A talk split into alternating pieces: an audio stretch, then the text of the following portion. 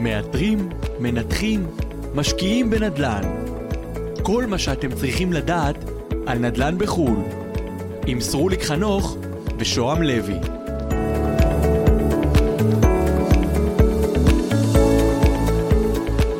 ברוכים הבאים לפרק 7 של הפודקאסט מאתרים מנתחים משקיעים. אני שוהם לוי ואיתי סרוליק חנוך, בעלים ומנכ"ל משותף בחברת SDB. סרוליק שלום, מה נשמע? בסדר שוהם, מה שלומך? מצוין. אז ככה אחרי איזה הפוגה קצרה של החגים אנחנו חוזרים להקליט ובכל הכוח לתת ערך ועניין למשקיעים ואנשים שמתעניינים. כן, כיף להיות פה אחרי החגים ואנחנו נדבר על אה, נושא מעניין היום. כן, אז היום אנחנו הולכים לדבר על נושא, על עסקאות שמשתבשות וגם נביא בהמשך אה, דוגמה לעסקה שהשתבשה. אז עכשיו לפני הכל בעצם, אתה יודע, ההשקעה בנדל"ן נראית מאוד קוסמת, תמיד ישראלים אומרים אה, אלה שנפגעו במניות לכו לנדל"ן, הכל יותר מצליח בנדל"ן ובעצם זה נראה כאילו שדברים רעים לא כל כך יכולים לקרות, שהרבה פחות. אז בעצם, מה בכלל יכול להשתבש בעסקת נדל"ן? אז אה, אמרו לפניי אה, הרבה נכסים, הרבה דאגות, אה, יש בזה משהו, אני חייב להגיד. ברגע שעושים השקעות בהיקפים משמעותיים, אני מדבר על פרויקטים גדולים, לא עכשיו לקנות דירה להשקעה בצורה מאוד סולידית, שבאמת הדברים שיכולים להשתבש הם יחסית מינוריים, שעוברים לפרויקטים יזמיים ופרויקטים מניבים בהיקפים משמעותיים אז באמת אה, דברים כמו בחיים אתה יודע אתה מתכנן תוכניות ולפעמים דברים הולכים אה, אחרת. בוא נגיד ככה ממה שתכננת. זה יכול להיות אה, בפרויקט יזמי אתה יודע שההיתרים מתעכבים קורונה שבאה לעולם ופשוט דחתה את כל, את, את כל התוכניות של כולם בערך בשנה כולל היתרים ומכירה של נכסים וכו' וכו' בנכסים מניבים זה יכול להיות שלוקח יותר זמן למלא את המתחם או שלא הצלחת להגיע לדמי השכירות שחשבת שתצליח להגיע אה, בנכס מסחרי זה יכול להיות אה, גם עניין של תפוסה אה, גם עניין יש הרבה דברים שיכולים להשתבש בדרך בוא נגיד לא חסר אבל החוכמה זה לדעת להשתלט עליהם נכון בזמן לזהות אותם בזמן ולטפל בהם מה שנקרא נקודתית כדי לפתור. תראה בכל פרויקט בכל פרויקט בכל השקעה יש קשיים אוקיי? תמיד יש קשיים, שום דבר לא הולך. זה כמו שאני אשאל אותך, האם בשלוש שנים הקרובות בחיים שלך הכל יהיה חלק, הכל יהיה קל, הכל יבוא לפי התוכנית? כנראה שלא. אז גם בהשקעות נדל"ן תמיד יש בעיות, לפעמים בעיות יותר מורכבות, לפעמים בעיות פחות מורכבות, אבל כקרן שמנהלת נדל"ן כבר הרבה מאוד שנים, חווינו וראינו, אני רוצה להגיד לא את הכל, אבל הרבה מאוד דברים, והניסיון שלנו בעצם מאפשר לנו לדעת לפתור את הבעיות האלה אה, פעם אחרי פעם ולדעת להתגבר עליהן. כן, אז לפני הפרק סיפרת לי שעשיתם הרבה מאוד עסקאות מוצלחות בברוקלין, ובאמת אה, אה, אפילו כמה עשרות לדעתי. טוב. אוקיי. אמ, עשיתם במהלך השנים האחרונות, סיפרת לפני הפרק, הרבה מאוד עסקאות מוצלחות בברוקלין, אבל הייתה אחת, עסקה אחת שלא הצליחה והשתבשה. אני אשמח שתשתף עם הצופים והמאזינים את הסיפור, איך, איך זה התחיל ומה היו שם הקשיים. אוקיי, okay, אז באמת אה, ברוקלין זה שוק שאנחנו מאוד פעילים בו בחמש שנים האחרונות. אה, אנחנו בונים שם אה, עשרות פרויקטים, ברגע נתון זה אנחנו בבנייה של קרוב ל-15 בניינים בברוקלין בשלבים שונים מהתחלה, מהיתר ועד פרויקטים שכבר נמצאים במכירות לאורך כל הסייקל וגם סיימנו ומכרנו שם לפי דעתי משהו כמו כבר עשרה בניינים. אז זה אזור שאנחנו באמת מאוד מאוד פעילים ומאוד מכירים אותו לרוב הרגולציה בארצות הברית היא מאוד אה, נוחה עם יזמים, זאת אומרת מבחינת לוחות זמנים, זמן סביר לקבל היתר זה סדר גודל של בין שלושה לשישה חודשים, אם תשווה את זה למה שקורה פה בארץ זה בין שליש לרבע מהזמן, פה זה יכול לקחת בין שנה לחמש שנים, שמענו כבר הכל, כל מספר זוכה מה שנקרא. אמ, ו... למרות שהרגולציה היא טובה עדיין לפעמים דברים משתבשים. בוא, בוא נדבר רגע בכלל מה זה משתבשים. זאת אומרת אה, צריך להבין בסופו של דבר שאנחנו מתכננים עסקה אנחנו אומרים אוקיי אלה יהיו העלויות בסוף כל עסקה מסתכמת לשני דברים לתוכנית עסקית והסכם. הסכם שאומר מה תנאי העסקה מה הבטוחות מה התפקיד של כל אחד. ותוכנית עסקית שצופה בעצם תחזית של העלויות מול ההכנסות. ברור שאף פעם זה לא פוגע על רמת הדולר תמיד שיש שינויים למעלה או למטה אם יש עיכוב של כמה חודשים אה, ברור שזה לא נחשב משהו שהשתבש או אם העלויות השתנו בסטייה סבירה זה גם לא נחשב משהו שהשתבש משהו שהשתבש באמת בצורה משמעותית זה סטייה מאוד משמעותית מהצפי הראשוני וגם צריך להבין מה הסיבה אוקיי? זאת אומרת, לבוא ולנתח את הסיבה, הרבה פעמים אני שומע אה, אנשים אומרים, תשמע, אני השקעתי דרך חברה כזאת וכזאת, היה עיכוב של שנה, הם על הפנים. אוקיי, אבל למה? האם ביררת ממה נבע העיכוב? האם הסיבות הגיוניות או סתם? צריך להבין, נדל"ן זה לא ערבות בנקאית, זה לא שעון שוויצרי. יש לו את הלוחות זמנים שלו, וגם כשעושים צפי וגם כשעושים תחזית, לפעמים דברים משתנים, כמו בחיים. עכשיו, בפרויקט הספציפי הזה, באמת היה לנו אה, אה, סיטואציה אה, מאוד מאתגרת, רכשנו אה, נכס ברחוב אה, Bergen Street אה, בשכונת Bed-Stuy המוכרת בברוקלין, אה, רכשנו אה, אה, אדמה כפולה בעצם, שזה משהו שהוא חריג, בדרך כלל רוב האדמות שם הן קטנות, הצלחנו לרכוש אדמה כפולה במטרה לבנות בניין שהוא יחסית גדול יותר, בניין אה, עם 24 דירות. כן. התוכנית הייתה שייקח בערך שנה לקבל היתר, ובערך עוד שנתיים לבנייה ולמכירות, זאת אומרת פרויקט שאמור להימשך סדר גודל של שלוש, שלוש וחצי שנים.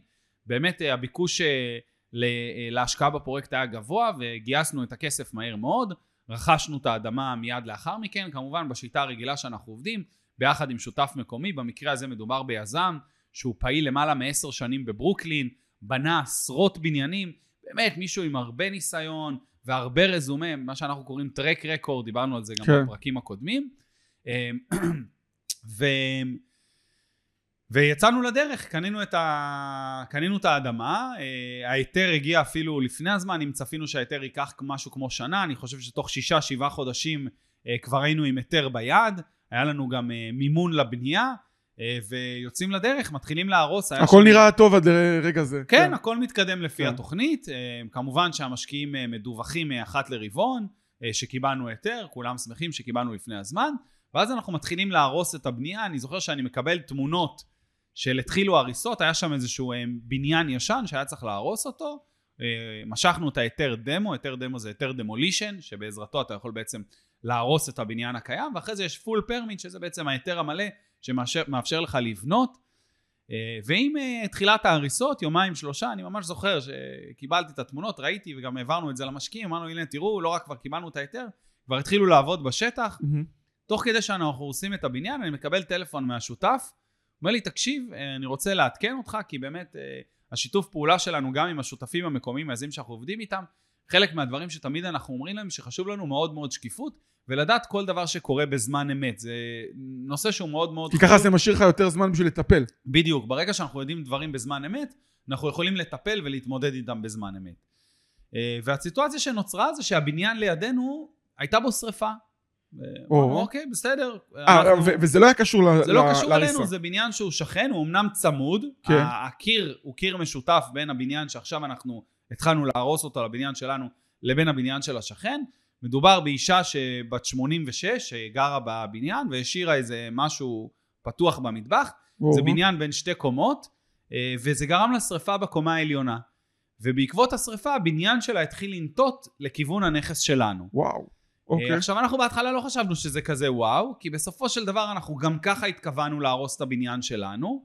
אה, כמובן שמיד העירייה הוציאה עצירת עבודה להריסות אצלנו, אבל זה משהו שהוא... זאת אומרת, עוד לא סיימת להרוס, הייתה שריפה, וגם הבניין שלה נפגע. רגע, אבל למה עצרו את ההריסות אצלכם? אוקיי, okay, אז, אז בניו יורק אה, יש מחלקה שנקראת DOB, אה, Department of Building, שהיא בעצם אחראית על כל הבנייה, מהיתרים ופיקוח על הבנייה. מחלקה שהיא מאוד מאוד הקשתה את התנאים. והיא מבחינתה כל דבר שקורה חריג, קודם כל הם עוצרים את הבנייה. צריך להבין, הצרת, עצירת בנייה, מה שנקרא stop work order אה, אה, אה, אה,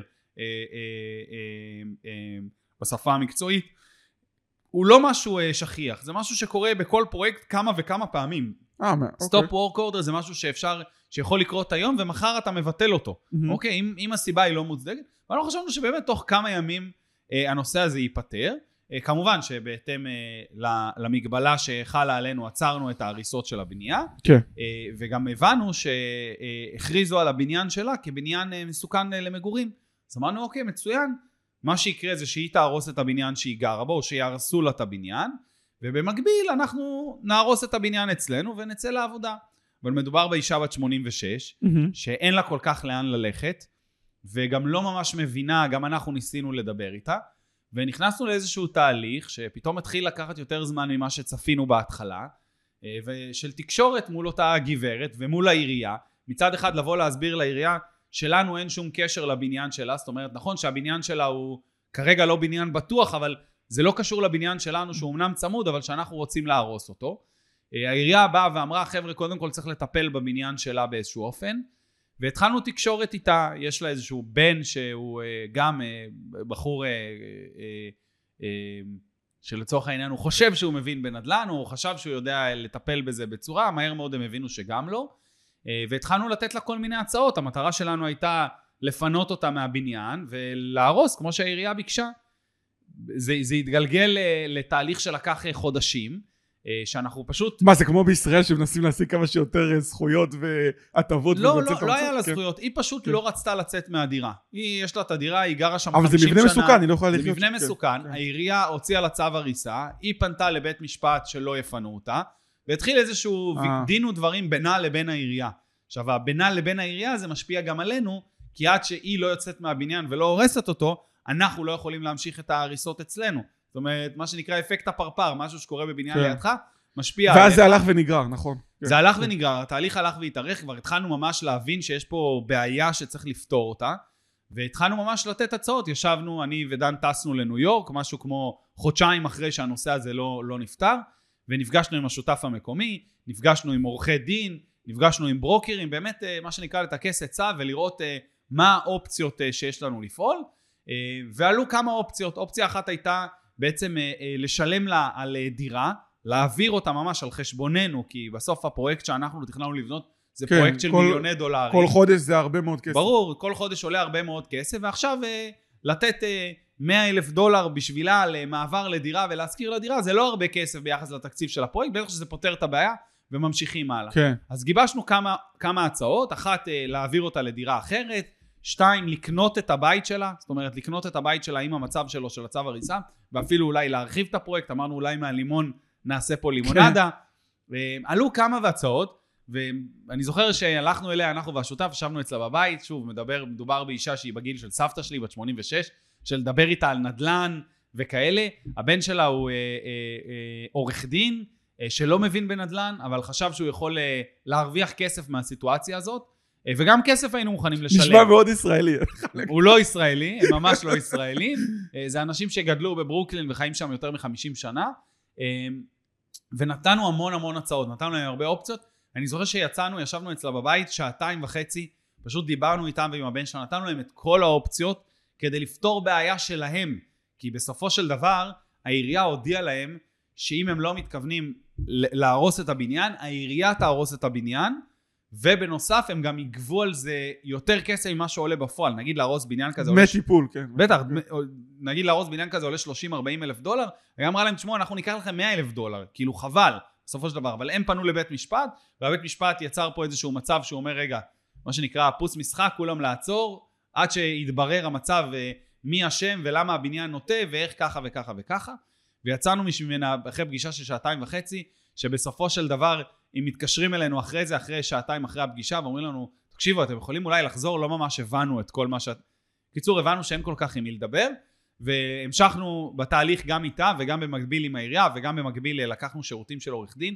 השקענו הרבה מאוד כסף בנושא הזה, מה שנקרא קצת לקצר את הסיפור. אה, מהרגע שעצרו לנו את העבודה, עברה בערך אה, שנה ומשהו, שאנחנו בתהליכים מולה ומול העירייה, אבל המצב פשוט לא משתנה. בשלב מסוים אה, הגענו למצב שאנחנו כבר בערך שנה וחצי לתוך העסקה ועוד לא התחלנו לבנות. אז רגע, פה בנקודה הזאת אני רוצה לשאול אותך, בעצם איך אתה מסביר את זה למשקיעים? איך אתה מעביר את המסרים האלה? מה, מה אומרים להם? ואיך מנהלים את הציפיות האלה? שזה אתגר לא פשוט בתור יזם. אוקיי, okay. אז אין ספק שסיטואציה כזאת היא סיטואציה שיכולה להיות uh, מעט מלחיצה משקיעים, כי בסופו של דבר uh, אתה מדווח להם, ואנחנו דיווחנו להם כל הזמן בזמן אמת, מהרגע שידענו על ה...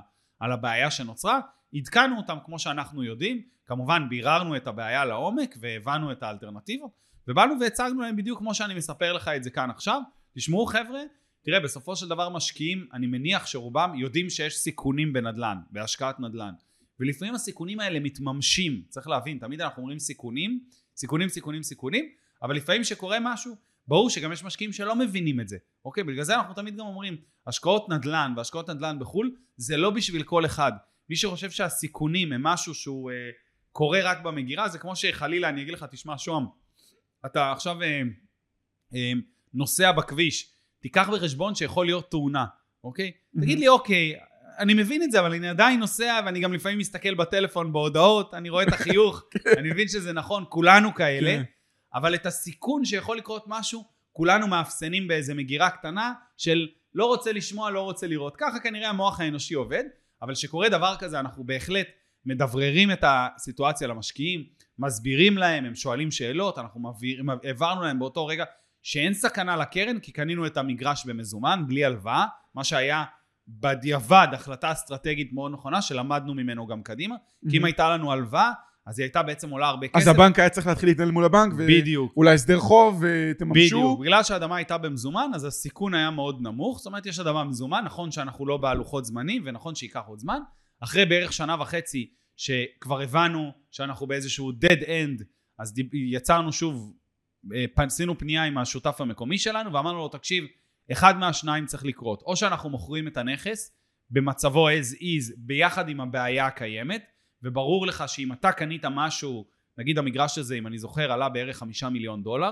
כן. אם קנינו משהו בחמישה מיליון דולר ואתה מוכר אותו יום אחרי עם בעיה, הוא שווה קצת פחות מחמישה מיליון דולר. כן, כן. כי מישהו אחר צריך לטפל בבעיה וזה עוד כסף ועוד התעסקות. בשבילו אה, זה עסקת הזדמנות כזאת. כן. בדיוק, ואנחנו כמובן לא רצינו למכור בפחות, לא רצינו להפסיד כסף.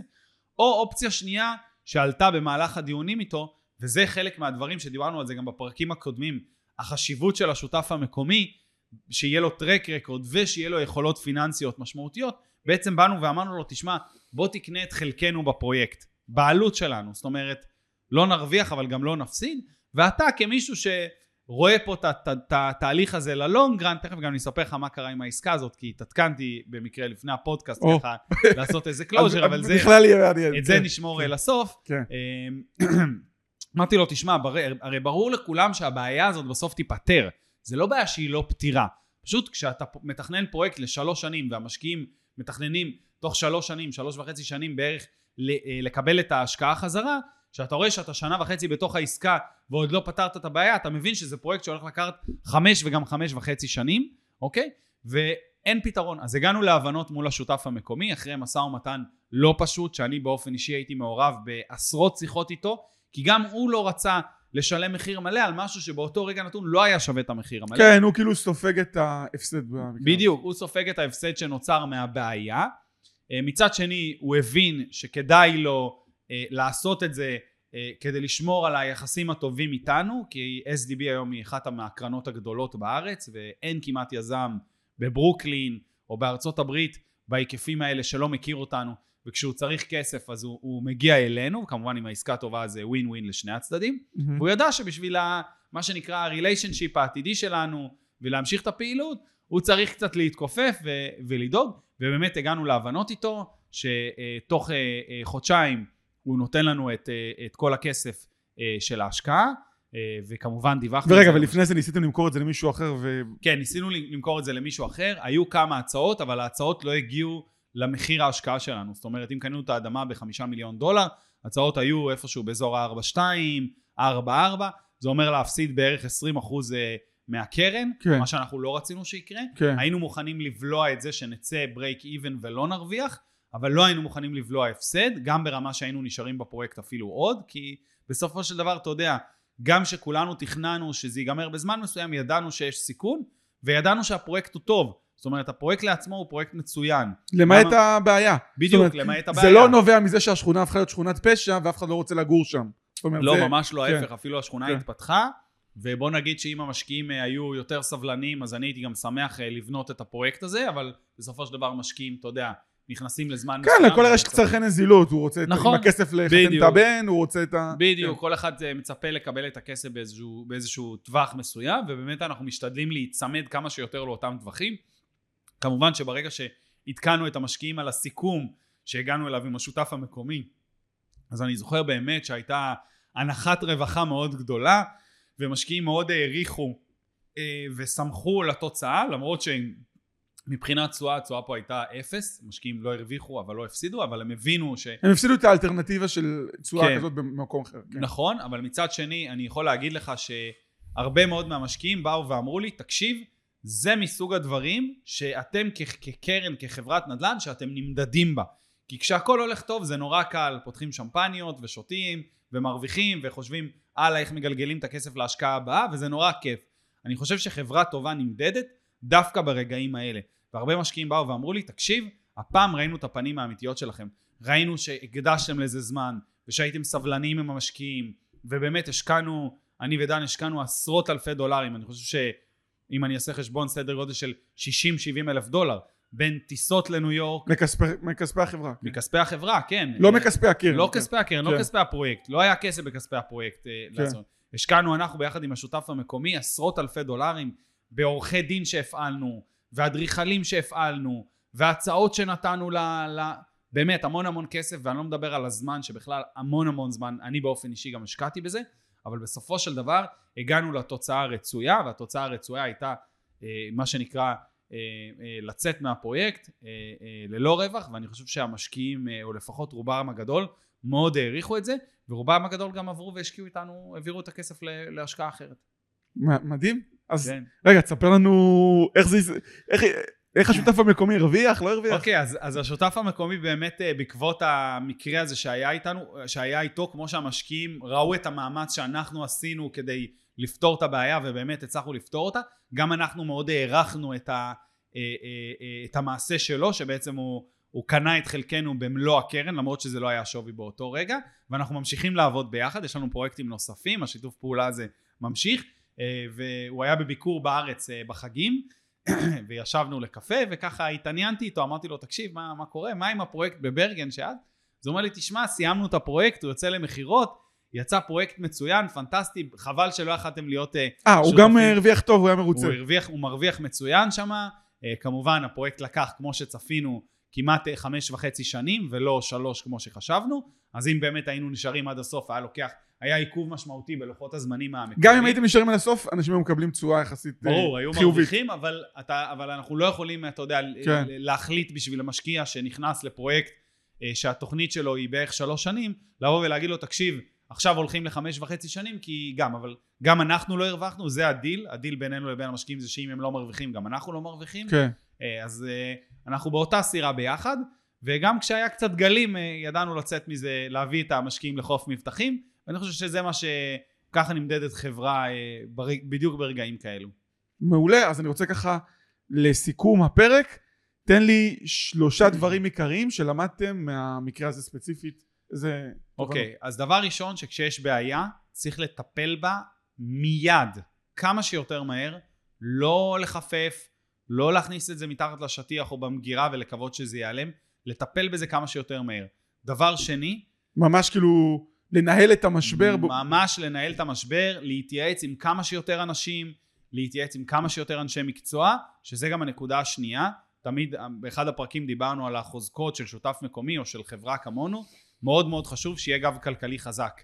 אני יכול להגיד לך שהשקענו 60-70 אלף דולר בפתרון של הבעיה, אם זה גוף בלי גב כלכלי שלא היה יודע להשקיע את הכסף הזה, יכול להיות שהיינו היום במקום אחר, בבעיה הרבה יותר אה, מורכבת. מהמם. אוקיי? אז אה, גב כלכלי, חברה עם ניסיון ומוניטין. אה, ודבר שלישי, זה באמת לרדת לשורש הבעיה. זאת אומרת, לנסוע לשם, לדבר, להיפגש עם השכנה, להיפגש עם העירייה, להיפגש עם האדריכלים, להיפגש עם עורך דין שמתמחה, להבין את הסיטואציה, תמיד אני אומר, כדי לפתור בעיה אתה חייב ממש להבין אותה, לא במקרו, במיקרו הכי קטן שיש, בניואנסים הכי קטנים, כי ברגע שיש לך את כל התמונה, זאת אומרת בדיוק מה הבעיה, הרבה יותר קל לפתור אותה.